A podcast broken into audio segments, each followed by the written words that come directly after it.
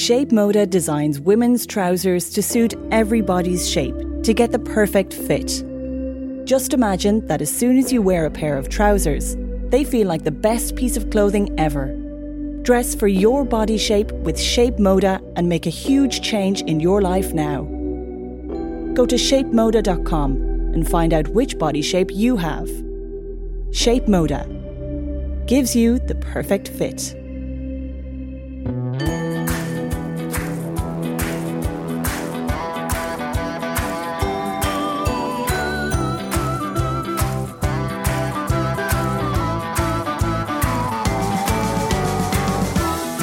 Welcome back to the Women's Podcast. I'm Roisin Ingle.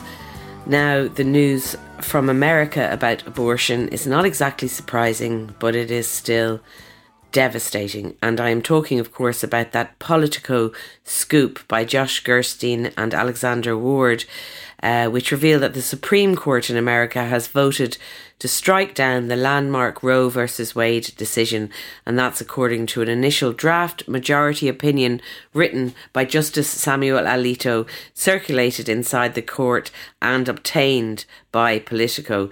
The draft opinion is, according to Politico, a full throated, unflinching repudiation of the 1973 decision which guaranteed federal constitutional protections of abortion rights, and a subsequent 1992 decision, Planned Parenthood versus Casey, that largely maintained the right.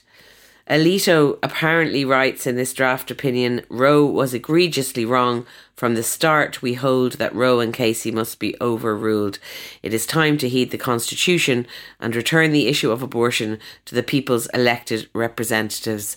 And if this goes through as it is, um, and that's very likely in June, it will mean, of course, that each state in America will have the right to uh, legislate for abortion however it sees fit, which will, of course, be devastating for uh, women's reproductive rights there. And there's been so much commentary about it, a lot of talk on social media, and it's frightening for women in America that these rights are being eroded, rights that we in Ireland have only so recently managed to achieve.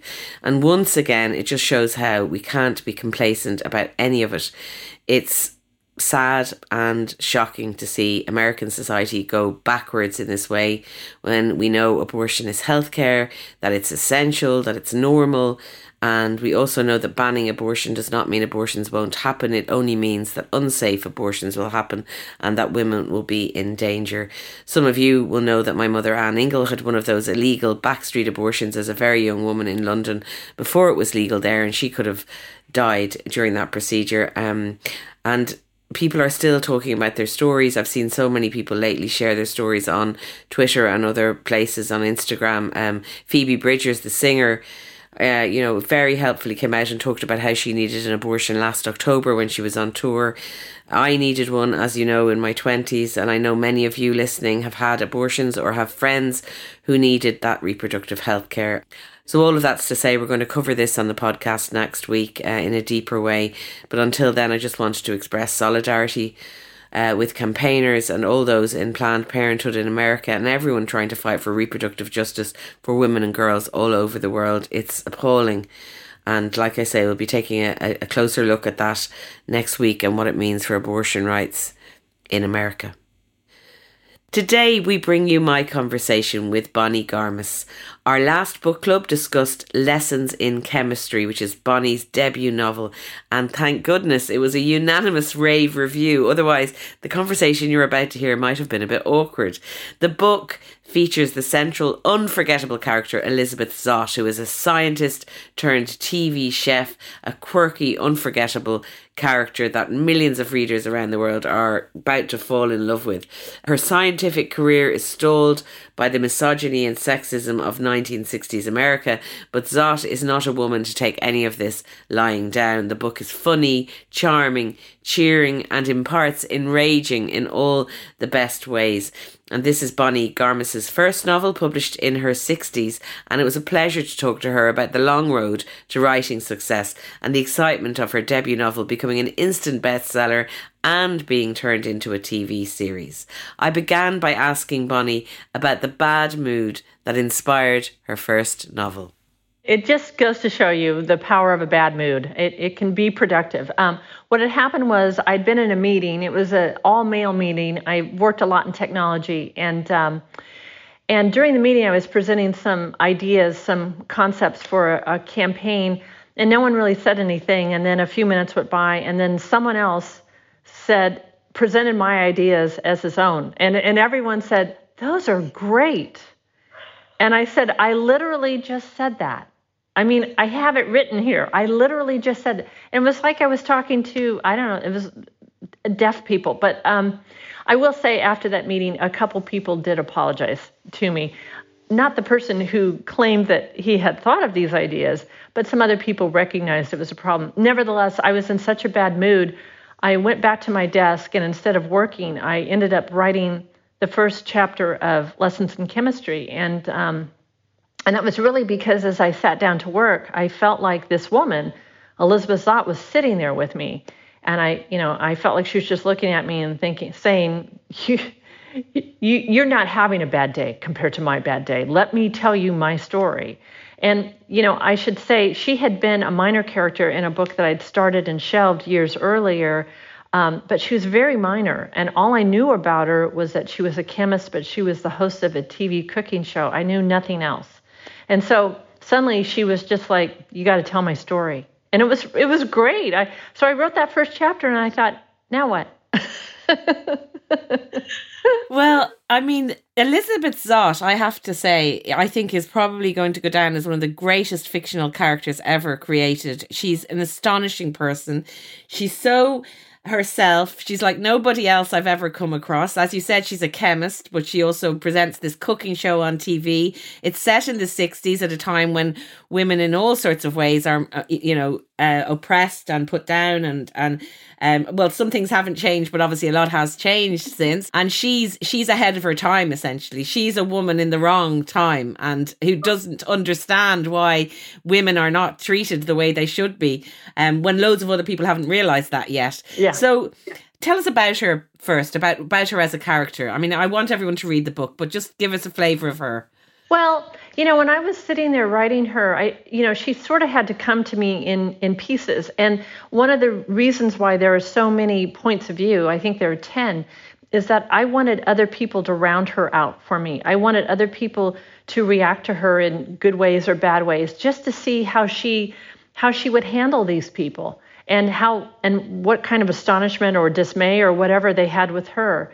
So, but when I was thinking about her, I thought, wouldn't it be great I was writing someone for actually for me to I needed someone to look up to at that point, and um, I thought wouldn't it be great to have this woman who's um, she's so scientific and she really doesn't understand why other people don't understand you know the basics of, of, of science that we are in fact just atoms and molecules that our our ideas of society are shaped by humans but they're not based in reality and that that all these things that keep people down are are all fictions that can be erased. So she doesn't understand why no one else sees this. It's it's obvious to her. And and so it's it's hard for her to enter society and find out that there are women at home who think they have to be there or or that there are men who think that they're better than she is she really doesn't understand that and she presents this amazing uh, cookery program which is basically a chemistry lesson every time, which is why the book is called Lessons in Chemistry. She's in California. She reaches this American population of homemakers who who are being fed this diet of, you know, crap TV. And then suddenly this woman comes along and she's helping them to make the dinner every day. But in the middle of all of that, there's feminism, there's all these different other lessons. And I love at the end when she's done her chemistry lesson, her cookery lesson, uh, she tells she does the same thing. Tell us about the sign off she does at the end of each program. At the end of each program, she looks into the camera and she says, "Children, set the table. Your mother needs a moment to herself." And I always, I, I, it was one of the very first lines I wrote in the book. I realized that's what she was going to say, and I thought I wanted that line in there because I wanted everyone to know that children were watching this show. Um, children were learning from Elizabeth Zott too and and she was just sort of a captivating presence on TV. She was she was you could not not watch her. Um, and I don't know. So I wanted that line, but I also wanted this idea that she was telling children, respect that woman in the kitchen, you know, and and and I'm going to be telling you why. so, um, in a sense, she's she's sending this message to a, a younger generation, and one of the reasons why I did that was because my own mom was a mom during Elizabeth Zott's era. And that generation of women raised a generation of feminists. And that's where that line came from.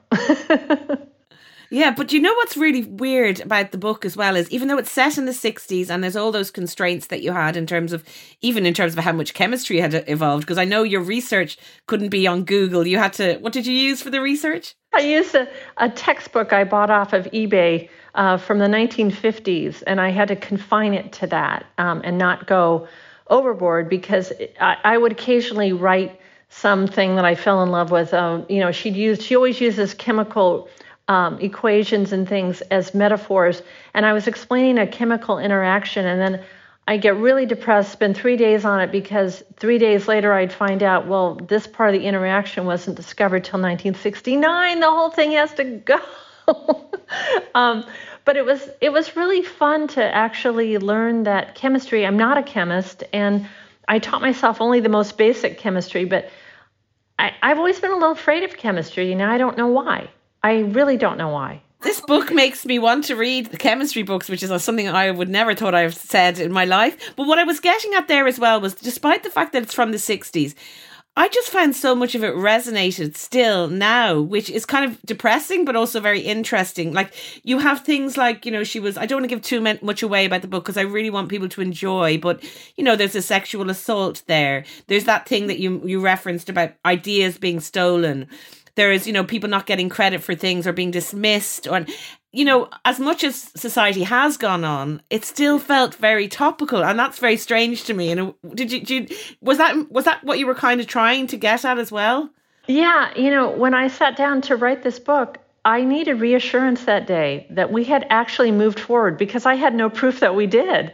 And I actually had to do the research and find out that when my mom was one of those so called average housewives Women could not sign a check without their husband co signing it. And they couldn't be pregnant and hold a job. And they didn't have a legal right to their husband's paycheck. There were so many things, so many limits on those women. And most of them, you know, maybe if they had gone to uni or whatever, they still ended up at home. And um, their work was disrespected and it was underpaid or actually not paid at all. Um, and for my own mom, I mean, she made all of our clothes on top of everything, you know, and kept house and cooked, but she had been a nurse and she missed that career so much. And she used to talk about it all the time. And I think I look back with some regret because, you know, we go, oh, yeah, yeah, you were a nurse. And now I just feel ashamed because, yeah, she was a nurse and she was really good at her job. And then she became an average housewife and she didn't get that kind of you know joy that you get from having a job that you actually feel like you're making a contribution. That was counted. So that's yeah it was there was some looking back there for me and apologizing to my mom. What was your mom's name? Mary. Mary. So there's a bit of an homage to Mary, I think, definitely from talking to you now, I can feel that. And when I read the book again, which I'm going to do, I'll be thinking of Mary a bit more through it but also, I mean, I'm really um, interested in what you said there because sometimes in Ireland we think that we were worse than anywhere else. Like we had a thing called a marriage bar. I don't know if you know about that, where um, if a woman joined the civil service or as soon as they got married, they had to leave. They had to leave their teaching jobs. They had to leave their any civil service jobs, um, because they were married and so they couldn't work. So that was called the marriage bar. Um, you're reminding me of um, the days when people, a woman, if a woman wanted to rent a television, she had to get a, her husband's signature. You couldn't even go in and, and, rent something. So it is really important for us to remember that yeah, even though we have we have made progress, yeah, because even though people are still stealing ideas and you're going into meetings sometimes and there's all men, which yeah. is still often the case for many people. Um, we have made progress, but yeah, I really fell in love with um not just Elizabeth in this book actually there are so many brilliant characters. She she marries this incredible man called Calvin Evans, who's a, a really famous chemist, and he falls in love with her mind, which is very ahead of its time as well because he's an unusual man. She's a beautiful woman, by the way. We should say she's conventionally very attractive, and she's tall, and she's got a lot going for her, but she's not interested in any of that. She's not that kind of woman. She doesn't use that collateral really. That's not her her way of going about. Um, and Calvin Evans, this amazing chemist, just falls in for her for her her intellect, which is a, a, really great relationship, I think. Yeah, they were really fun to to write, and actually they never got married, but. But oh, they, sorry. Yes, I should. That's very important. I don't know. I shouldn't say they got married. Oh no, no, no. It's fine. It's fine. But they never got married. But uh, she, you know, I think for her that was the whole thing with him is that he recognized her as as someone who was on par with his intelligence, if not at one point in the book, he said, you know, she she has better ideas than I do, and and for him, for a man to admit that um, uh, was was really, I think, I don't think it would have happened, but he would have done it because he recognized that in her, and and he appreciated her mind for in who she was, and I think, you know, Elizabeth Zott, I wanted to create a woman who. Um, You'll never see her fixing her hair in the book. You will never see her standing in front of the mirror and deciding, I can't wear that, I'm too fat, or whatever. You'll never see it. Um, and I, I, that's who I wanted to create. I wanted someone like that to look up to, you know, and say, well, I want to be that person. So, but yeah, I think their relationship for me, I, that was one of my most favorite things to write, actually. And he, he learns from her, you know, I, I like that. Yeah, it's and there's there's a lot of tragedy in the book. It's very sad in parts too, and so I mean that's why I feel like it's got absolutely everything, and um, that's why I'm going to be telling everyone to go and buy it. But um, I, I I'm interested in that now. What you just said because in a way, um, Elizabeth Zott is a bit like someone you planted in the 60s who maybe didn't exist. Would that be fair to say? Like, was there a woman in America who wasn't worrying about her, what clothes she was putting on or what lipstick she was wearing or that was moving through the world like that? Or were there women like that and we just don't really hear too much about them? Well, I think, you know, Gloria Steinem was that kind of woman. I really do. I mean, uh, she was just a force from the very beginning and just said no a lot. Um, and she was also very, very attractive. Um, but I made Elizabeth Zott attractive for a reason. I wanted her to have have even more pressure. She only got that TV cooking show because she was pretty, you know. And it's the worst for her. It's it's horrible because she gets her looks from her father and she despises her father. So for her, um, to suddenly be on television, which was something her father had wanted for himself, and then to look like him was exactly opposite of what she wanted to be and represent. Um, and then I also wanted every single person to judge her on the way she looked all the time. you know, because that's what happens, and it's it's not fair and it's not right. But they were also making um, assumptions about her that were completely false, and it was only based on the way she looked, not what she would say. Yeah. And I should say, of course, I mean, I, I, don't know why I'm saying were there people like Elizabeth Zott. Of course there were. There were so many brilliant women feminists who were who were trying to um, you know, wake everybody else up. But they weren't on mainstream cooking shows. Let's let's let's be honest about that one. They weren't famous for, you know, for telling people how to cook. And she so she was she is a bit of a kind of an anomaly, let's say. Oh, absolutely. Yeah. I really I I wanted to put her on TV because I knew that she would just say whatever the hell she wanted to say say and not apologize. And I knew that she would drive her very nice producer crazy. Um, and I wanted that to happen um, because I wanted to have this guy, Walter Pine, in there. Um, he never takes her off the air, even though she is making his life a living hell and he's, he's in danger of losing his job every minute.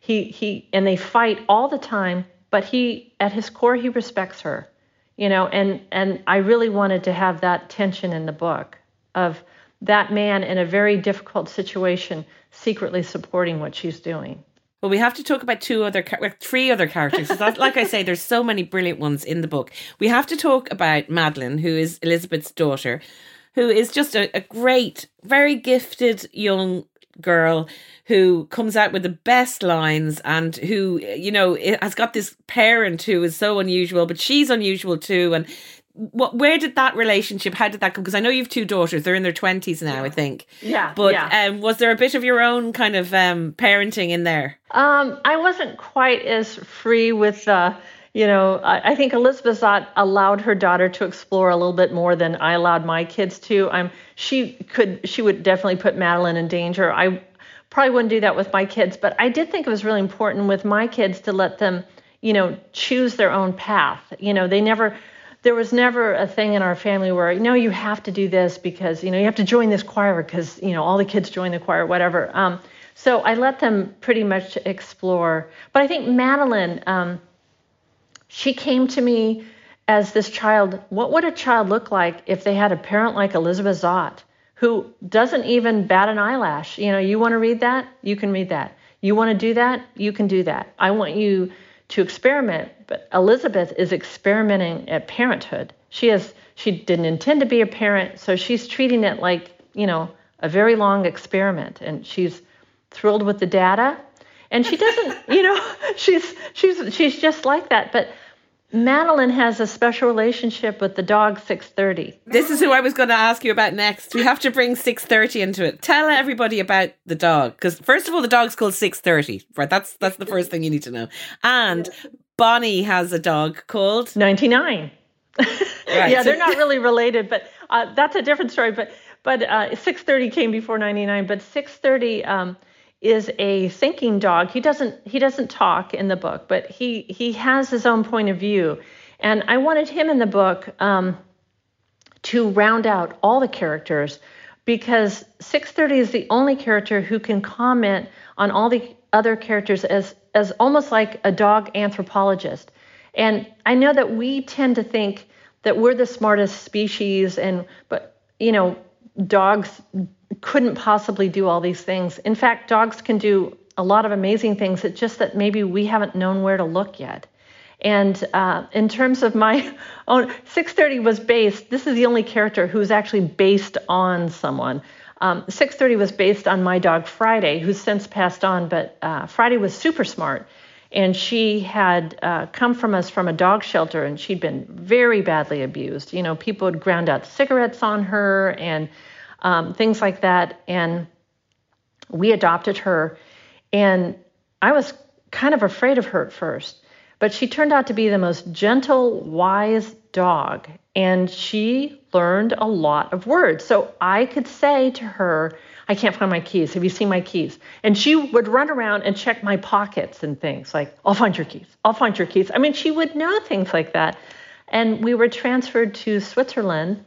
And within about a year, Friday picked up German. Um, so she didn't know, you know, fluent German or anything, but she understood all the all the commands in German. Um, it seemed like maybe she was picking it up from the other dogs. I don't know, but um, she was just a really, really smart dog. And it made me start to think about how we always underestimate other animals. We think we're the top animal. And I wonder if animals think that we are because we're the only animal destroying the earth.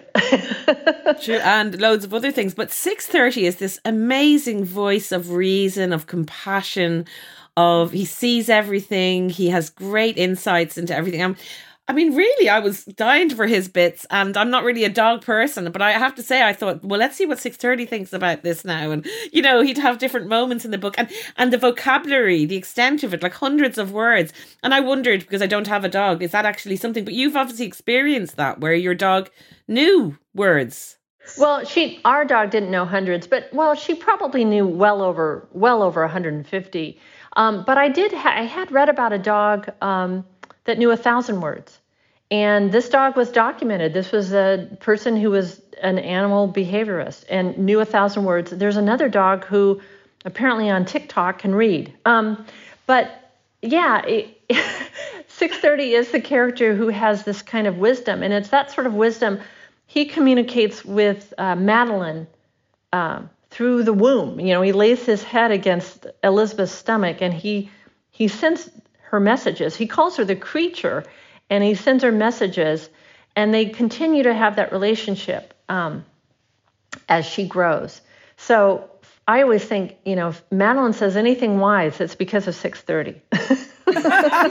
I love it. This podcast is brought to you by ShapeModa.com. Log on today to find your perfect fit.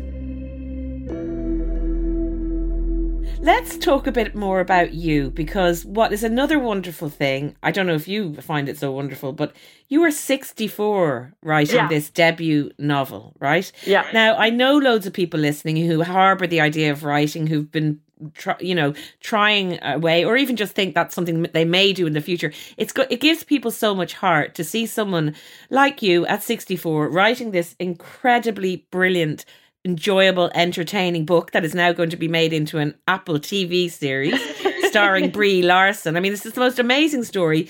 It happened when you're 64. So I would love you to take us back to your five year old self in California when you declared you were going to be a novelist, but probably not knowing it might take you 60 years to get there. oh, I did not know that. I, you know, I was a little afraid of, well, I wrote my first story at my first book at age five, but it was really, really bad. Um, when you were five? Come on. No, I did. I wrote my very first book when I was five, and I still have it. Um, it's really embarrassing. It's about a princess. Um, there's no plot. Uh, there's no action. It's terrible. And then I wrote another book when I was 12, and my lovely librarian felt sorry for me and put it in the school library. No one ever checked it out. um, I used to check all the time. And then um, I, I wrote another, I started another book that had Elizabeth Zott in it as a minor character. Um, but I shelved that one. It wasn't, it didn't feel good. And then I wrote another book that got rejected 98 times. It was way too long and no one wanted to You're read it. skipping way too ahead, Bonnie. Tell me where your life and career took you. So you want to be a writer when you're a, a small child. You go to school, you go, uh, and high school, I presume. What was life like for you? you? You there's a the town in the book is Commons. It's not your town, but I presume it's somewhere based around where you grew up, is it? Yeah, it's kind of I uh, Commons is on the coast. We were inland um, by about 100 miles, so it isn't exactly where I grew up. But I remember that time very well and those neighborhoods very well, and I can see, you know, to this day exactly how it looked and the test patterns on the TV and and everything, um, and what all the moms wore and what the you know what cars we drove and things like that. It was really, gosh, we never ever wore seatbelts. and you know, one of us fell out of the car one time on the freeway. So seatbelts are a good invention. Yeah. Yeah. Yeah. Um, but but tell me then about what you did. What was you, what way your your path went? It didn't go into writing particularly. You didn't end up doing that. Well, I did end up becoming a copywriter. I was a science editor for a very short period of time, like four years, um, just out of uni, and then um, I, I dabbled a lit, little bit in um, technical writing, but I, I didn't last at all. Um, it paid really well, but my manager told me that my technical writing sounded sarcastic. And it, it was, it was intentional. I was just, I hated the job. Um, I'd like to read those manuals, those Sarky manuals. oh, it'd be like, oh, and now, you know, now press the enter key and watch what happens now. I mean, it was just really, it was so, oh, it was so bad. I, am so surprised they didn't fire me. Um, but then um, I had gone to design school and I decided maybe I should go into graphic design. And I really enjoyed it. But as I went around to all these ad agencies and design firms and showed my portfolio, every single creative director said, Who wrote this copy? And because I, I make up all the copy for my fake ads. And uh, I said, Oh, I did that. And I remember this one guy said, He said, You're not a graphic designer. And he said, You're really, you're a creative director. Um, that's where you need to start. And I said, Oh, I didn't know that. Thank you. So I started my own business. Um, and I never worked for an ad agency as an employee. I was offered a lot of jobs in ad agencies. But what I wanted to do was stay on the outside and be able to choose the projects I worked on. And also make sure that I never wrote about things like toilet paper. So a lot of my projects, I did a lot of speech writing. I did a million videos. I did a lot of positioning. Um, I also got hired to do corporate parody videos, which was like my dream. it was really fun. Um, so we would just make fun of, you know, the executives at their behest, you know, because they'd have to show something at a big company-wide meeting, and we'd write skits for them. Um, they were terrible actors, so that made it even funnier. Um, but in the meantime, I kept thinking, oh, I really want to be a novelist, but I was realistic, and novelists don't really make a living wage. And I was very worried about not making a living wage. So I just started working on books on the side. And I finally, at age 64, sold one.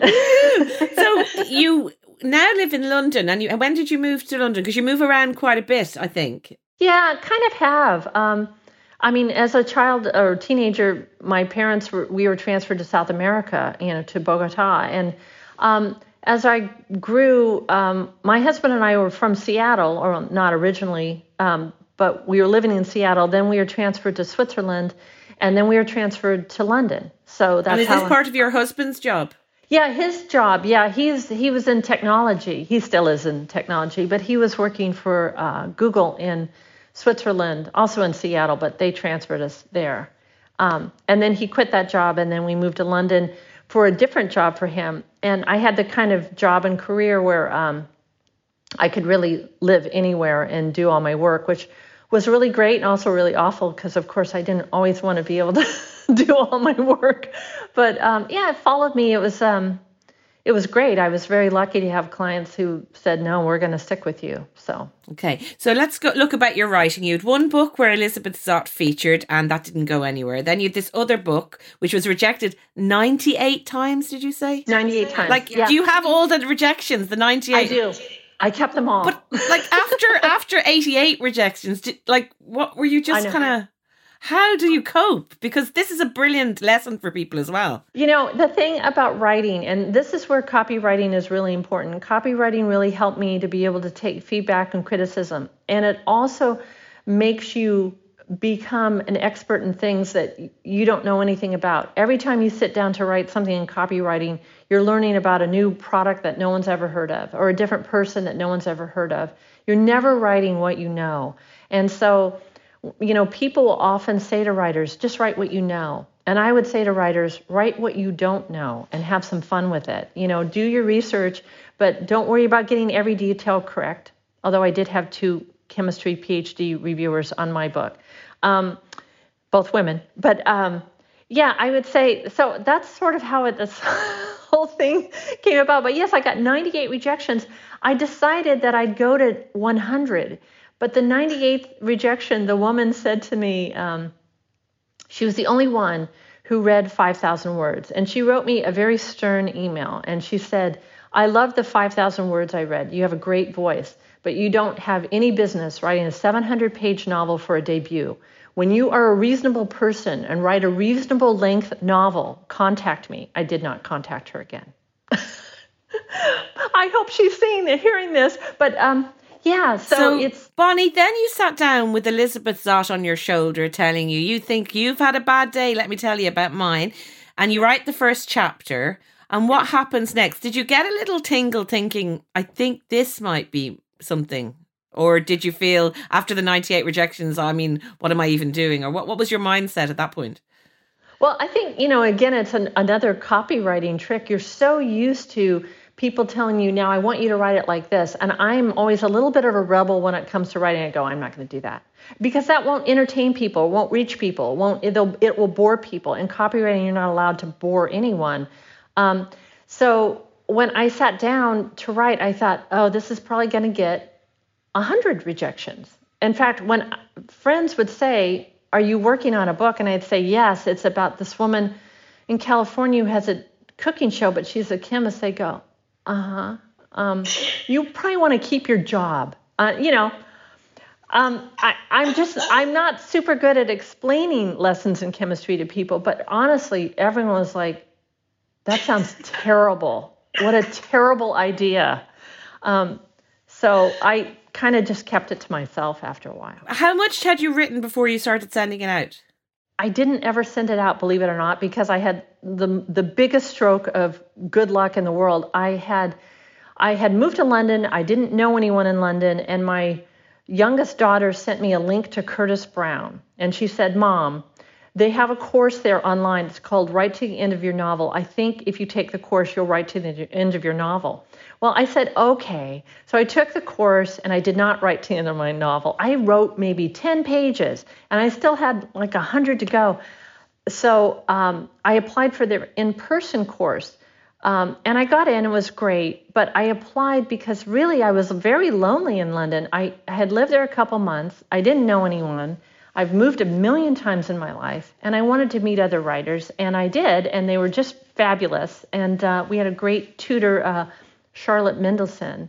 She's a great writer, and um, and at the end of the three month course, we meet once a week, and really, you rarely, you know, these courses are funny. They're great um, but they're also funny because you don't really get into anyone's novel. You might read a thousand words, but that's it. So um, at the end of our course, they give a little cocktail party and they invite the agents, some agents from Curtis Brown, to come. And you know, all of us were supposed to practice pitching our novels, but three agents show up, and you know, everyone's crowding around them. But Felicity Blunt came up to me and she said, "I love Elizabeth Zott," and I said, "Oh, well, that's that's great. And I actually thought she had mistaken me for someone else because at first she hadn't said the Elizabeth Zott part. And I thought it couldn't be happening. But months went by. She said, hurry up and finish it. And I, I said, well, I'll finish it by June, which was a lie. I had no idea how long it was going to take me. But I said, I'll finish it by June. But by April, she called and she said, I'm not going to wait for you to finish it. I'm signing you. And so she signed me on a partial, that crazy woman. I'm so grateful to her. That genius, I would yes. say. Sorry, yes. thank you very much. Absolutely, genius. absolutely. Yeah, I owe her tremendous debt uh, for taking such a big chance on me. She, you know, she had only read. I think she'd only read ten thousand words, maybe only five thousand words, and she signed me on that partial, and that is a leap of faith. And I really didn't want to disappoint her. and then, so she, you have an agent then, which is huge, and so now you don't have to be sending it out to anyone because she's she's doing that. And then it was a big auction. It was it was it was the dream, really, isn't it, it Bonnie? I mean, it's what you would dream about happening. Tell us what happened. Well, and so I should say, you know, by the way, Felicity came up with the title because my original title was was Introduction to Chemistry, and then it kept slotting at the Frankfurt Book Fair as nonfiction. And it, oh, so. Felicity called me the night before Frankfurt, and she goes, how about lessons in chemistry? And I said, great. um, but yeah, it was a dream for me. I, I didn't quite believe it. Neither of us had any idea how the book would do. Um, really, we were both completely, she said, you know, let's just go in it and we'll just see and, you know, hang in there. And she called me 24 hours later and she said, oh my God, um, there is a huge amount of interest in this book. And Felicity and I have a good rapport and we like to kid. And so I thought maybe she was kidding, but then it turned out she wasn't. And um, boy, you really want someone like that by your side in an auction because she is smart and she is tough. And she really helped me through that time because it was very, very stressful. um, I I can't say enough good about Felicity Blunt. Yeah, but then so yeah, you you got a huge deal. Let's say, can we say?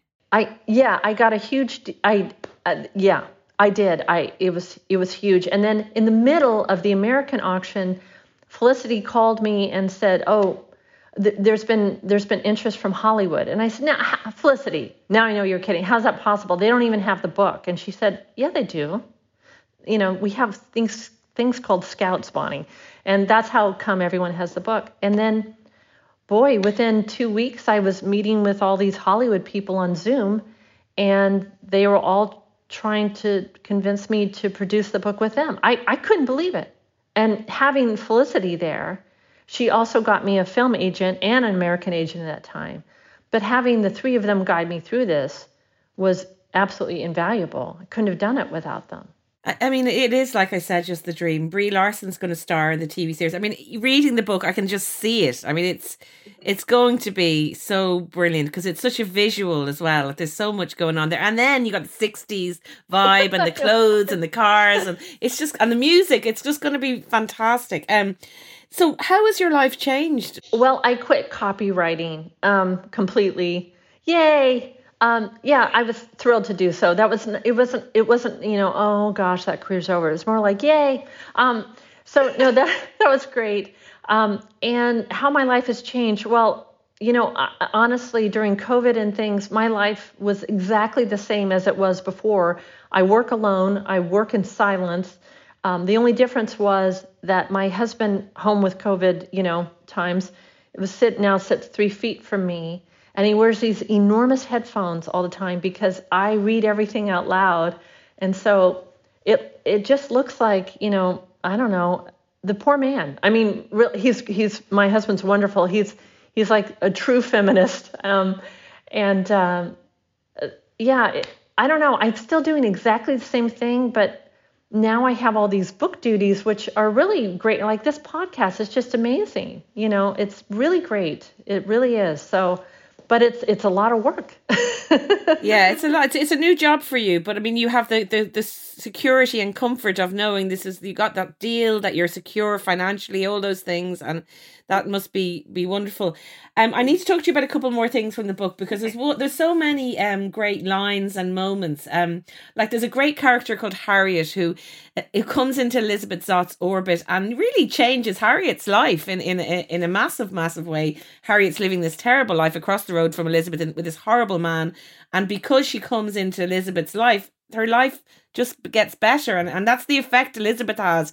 If you understand how wonderful she is she can change your life as well. That's what i sort of feel about her. She's sort of a there's a mary poppins type feel about about elizabeth actually that i love. But um at one point you, you talked about uh, elizabeth having parenting as a sort of an experiment so she buys the mr spock book which my mom had as well my mom had eight children your mom had it and and and it's just one line that never occurred to me you know harriet says a man writes a book of things he has no first hand knowledge of, i.e., childbirth, and it becomes a massive bestseller overnight practically. I mean, it had never occurred to me that that's what happened. Even all the times my mother would mention Mr. Spock, Mr. Spock, I never thought, what's he doing writing the most definitive childbirth book and parenting book that's ever done? So, I mean, there's things like that. What was are those revelations things you wanted to get into the the script, yeah, I mean, the book. When I was writing that line, actually, I was thinking, why did that happen? Why why was it Dr. Spock? Why wasn't it Mrs. Spock? Mrs. Spock. You know, she's. I'm pretty sure she did all that. So I I don't you know I and he's in there also because he turned out to be this great rower. Um, but um, yeah, I, I'm curious about stuff like that. Well, it's brilliant. And the other thing, you mentioned it there, is the rowing. And I know you're a rower too. So rowing is a huge motif throughout. Um, I learned about something called an erg, which I had never ever heard about before, which is a sort of a practice rowing machine. It's a rowing machine, yeah. And um, you obviously are very familiar with that, but a lot of us wouldn't be. And and Elizabeth Zott becomes sort of accidentally because Calvin, her husband, is massively into rowing, so she yeah. gets into rowing, and it turns out she's very good at it. Um, she's sort of good at everything, really, Elizabeth Zott. There's not much she can't do. Uh, tell us about rowing in your life and in the book. Well, I found uh, rowing when I was in my 30s, actually. Um, I wish I'd known about it in college, but I never went to a school that had a rowing program. They're really, they were very far and few uh, between for women back then. But um, I discovered it when I was 35 or so. I was standing in Seattle on our porch. We just bought a house, and and I saw these this thing going by, and I said to my husband, "What is that called?" And he said, "That's called rowing." And uh, you know, because he'd of course grown up in a different place and was very familiar with it. And I went down a week later, and I joined a beginner crew and learned to row. I just fell in love with it. And the great thing about rowing, um, you do it your whole life. I mean, I know a lot of people in their 90s who row. Um, you, it's it's a really great exercise, but it's also extremely painful. Um, but there's so much camaraderie around it, and there's so much rowers have this attraction to each other. Um, I guess it's you know it's shared suffering or whatever it is, but you do have to row exactly the same as everyone else. And so if you have a hot dog in the boat, you know that person's not going to work out. Um, to row well, you really have to put your ego somewhere else and really cooperate. And so cooperation is one of the themes of the book um, things that we have in common. Commonality is one of the things of the book. And that's why rowing is in there also. It was the only thing I didn't have to research. So I, I really wanted something I could just write without looking it up. you also mentioned your own husband, who, and you said he's a true feminist. And so, is there a bit of um, him in Calvin Evans who who falls in love with Elizabeth's mind? Do you feel that you had, a, you know, as some women don't have, and sort of an equal kind of relationship in in every sense? Well, I will say, you know, at first our relationship was not equal.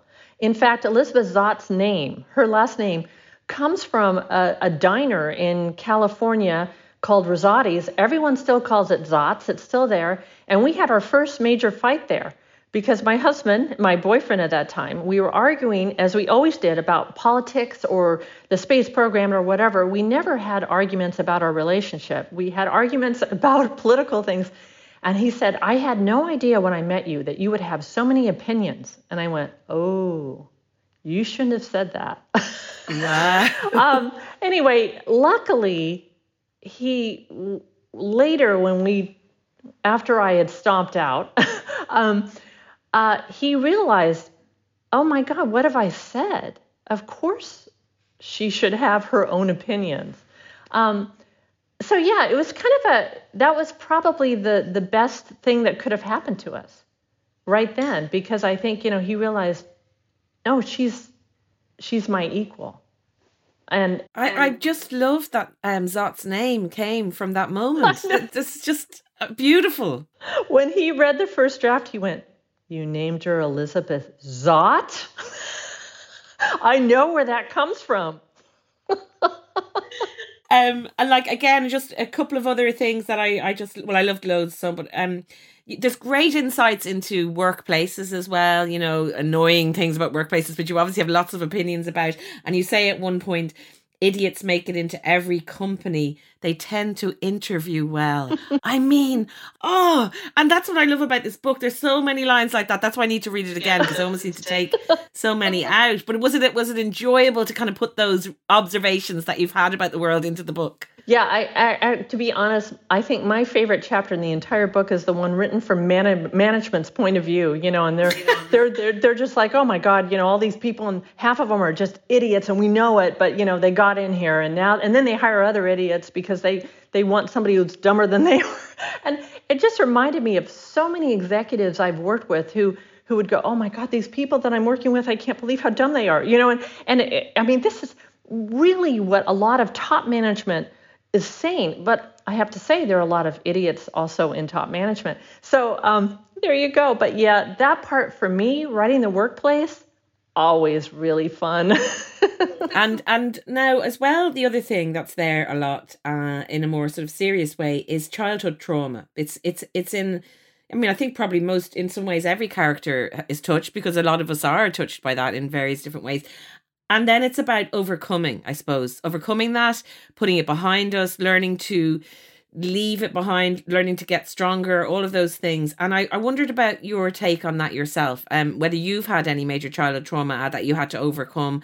Uh, or parenting stuff because there's a lot of bad parents in this book as well.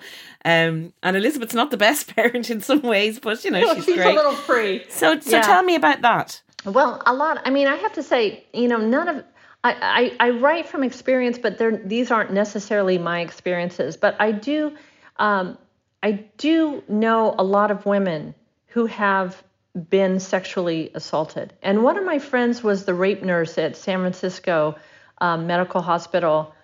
Um, and I went to pick her up one night from work, and she had just processed 10 more women who had been raped that night. And that really struck me that this this was so it was such a given that these you know that oh okay well 10 more women. And a lot of times their kits were never processed. You know they they never the police never went after you know the the rapist. If they did they got off. Um, but mostly the women weren't believed. And that's the part i i couldn't let go of that. Um, i couldn't let go of that. And i yeah, it was it was really hard for me to write some of the scenes in this book because I know that they happen. And I don't want people to think, "Oh, you know, we're in this new era where this doesn't happen." This happens constantly. And I just think, "Wow, are we ever going to get past this? Are we ever going to have respect, not just parity, but respect for humans as human beings?" And Elizabeth Zott is a humanist, and humanism believes that people are equal and she it, it it's all about self-responsibility self-policing and i kind of hope more people will think about becoming a humanist you know because that is what it's about. It's about cooperating with people getting along with people recognizing that woman is your colleague. Respect her. Yeah And that other thing about parenting and that Philip Larkin line, they fuck you up, your mum and dad. They may not mean to, but they do. There's a lot of p- parents who fucked up characters in, in this book. So why was that important for you? Well, you know, I should say I had the I had the world's greatest parents. I mean, they were my parents were really great, and I'm one of four girls. Um, but I I did see, you know, I've I've seen a lot of parenting. You know, when you're when you're a mom and you're kind of observing all the other moms, and there are some moms who are saying, no, you have to do this, or you you must do this, or or whatever. And I think, oh my gosh, you know, I don't ever want to have that kind of relationship with my kids where I'm telling them what they what they have to become or do or anything like that. I want them to grow up and be who they want to be. That's really what the whole book is about is figuring out what you want to do and that part is really hard figuring it out but yeah, for me, um, I had, by the way, a really, really bad elementary school teacher. So Mudford is sort of based a little bit, not not really, honestly, that much, but I'd say 20% of Mudford came from my experience in first This is grade. Magdalen School, right? Just to let people know who who don't uh, who haven't read it yet. So yeah. the school in it is is close to home for you. Yeah, and I think, you know, there are so many good teachers out there, but I have friends who are teachers, and one of the things they've said to me is the worst part of their job is sometimes that the bad teachers, they have tenure or they, they can't get rid of them. And so there they are, ruining lives one after the other, year after year. And it makes it hard for the really good teachers um, as well. So, yeah, I, I don't know. Um, yeah, in terms of parenting and, and school and everything, I, I really think that we could be doing a lot better, a lot better. And we, we really need to, to trust our kids and we need to have really, really good schools and you know respect our teachers. And now not to go on about it too much but we let's go back to the 64 year old debut novelist thing okay. part of it because you know it's it's great in loads of ways and it's i mean you come to writing with that wealth of experience behind you. You've had decades of observing because you're a writer you were always a writer all the time just hadn't had a book published but you were you were your brain was a writer. You were observing you were noticing you were remembering i'm sure you were jotting everything down and um so what what are the good bits and the and the sort of less good bits about getting all this success at 64? What, what how are you praising it? Well, you know, for me, it's so funny because people say, you know, you're 64. How does it feel? And I think, well, it feels exactly the same. I think as it would feel at 30, except I don't have the pressure.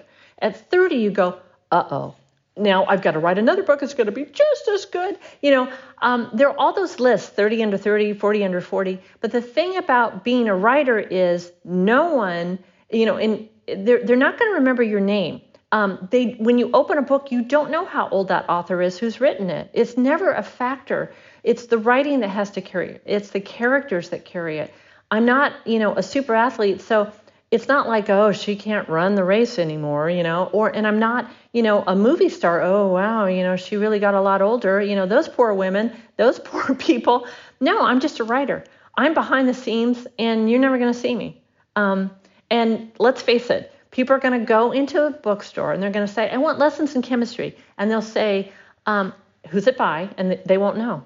And that is fine with me.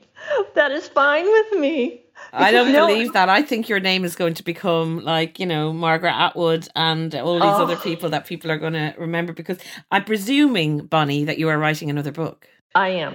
I am. Tell me about that as much as you can, if you can. Well, I, I'm I'm probably not going to tell you too much because I, I, I describe it the same way I describe lessons in chemistry to my friends. Oh, you know, so there's this cooking show and this chemist, and they're like, God, don't do that. um, so it's sort of it. Yeah, I probably I probably won't say anything about it because um, the kind of writer I am, I'm very exploratory. I don't write from an outline. And I just sit there and I put people in different situations and then I see what starts to gel and the story starts to unfold for me. So it's a very odd process. I do wish I wrote from an outline and I do wish I knew where I was going all the time. But you miss a lot if you have a straight path.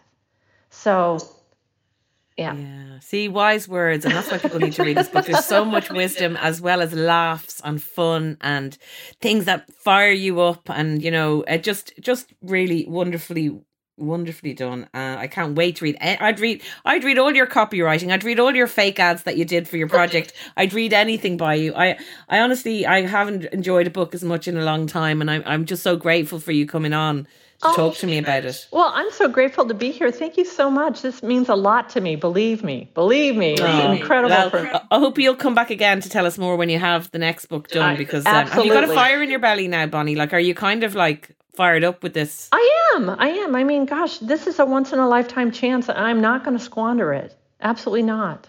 and I should and I, tell I bet you know I, everybody out there, don't squander your chance, and just keep going. Don't give up. Just don't give up. That's all it takes. It's just endurance. That's all it is. Just like the rowing, getting yeah, on your machine. Yep. Thanks very much for coming Thank you. Thanks for having me. That was Bonnie Garmus there, and we're so grateful for her coming on. The book is brilliant, as I think you can gather. It's called Lessons in Chemistry, and I, I can actually guarantee you will enjoy it. And uh, if not, do email me to tell me I'm wrong, but I don't think any of you will. And that's all we have time for. Do get in touch with us on social at IT Women's Podcast or by email, the Women's Podcast at irishtimes.com.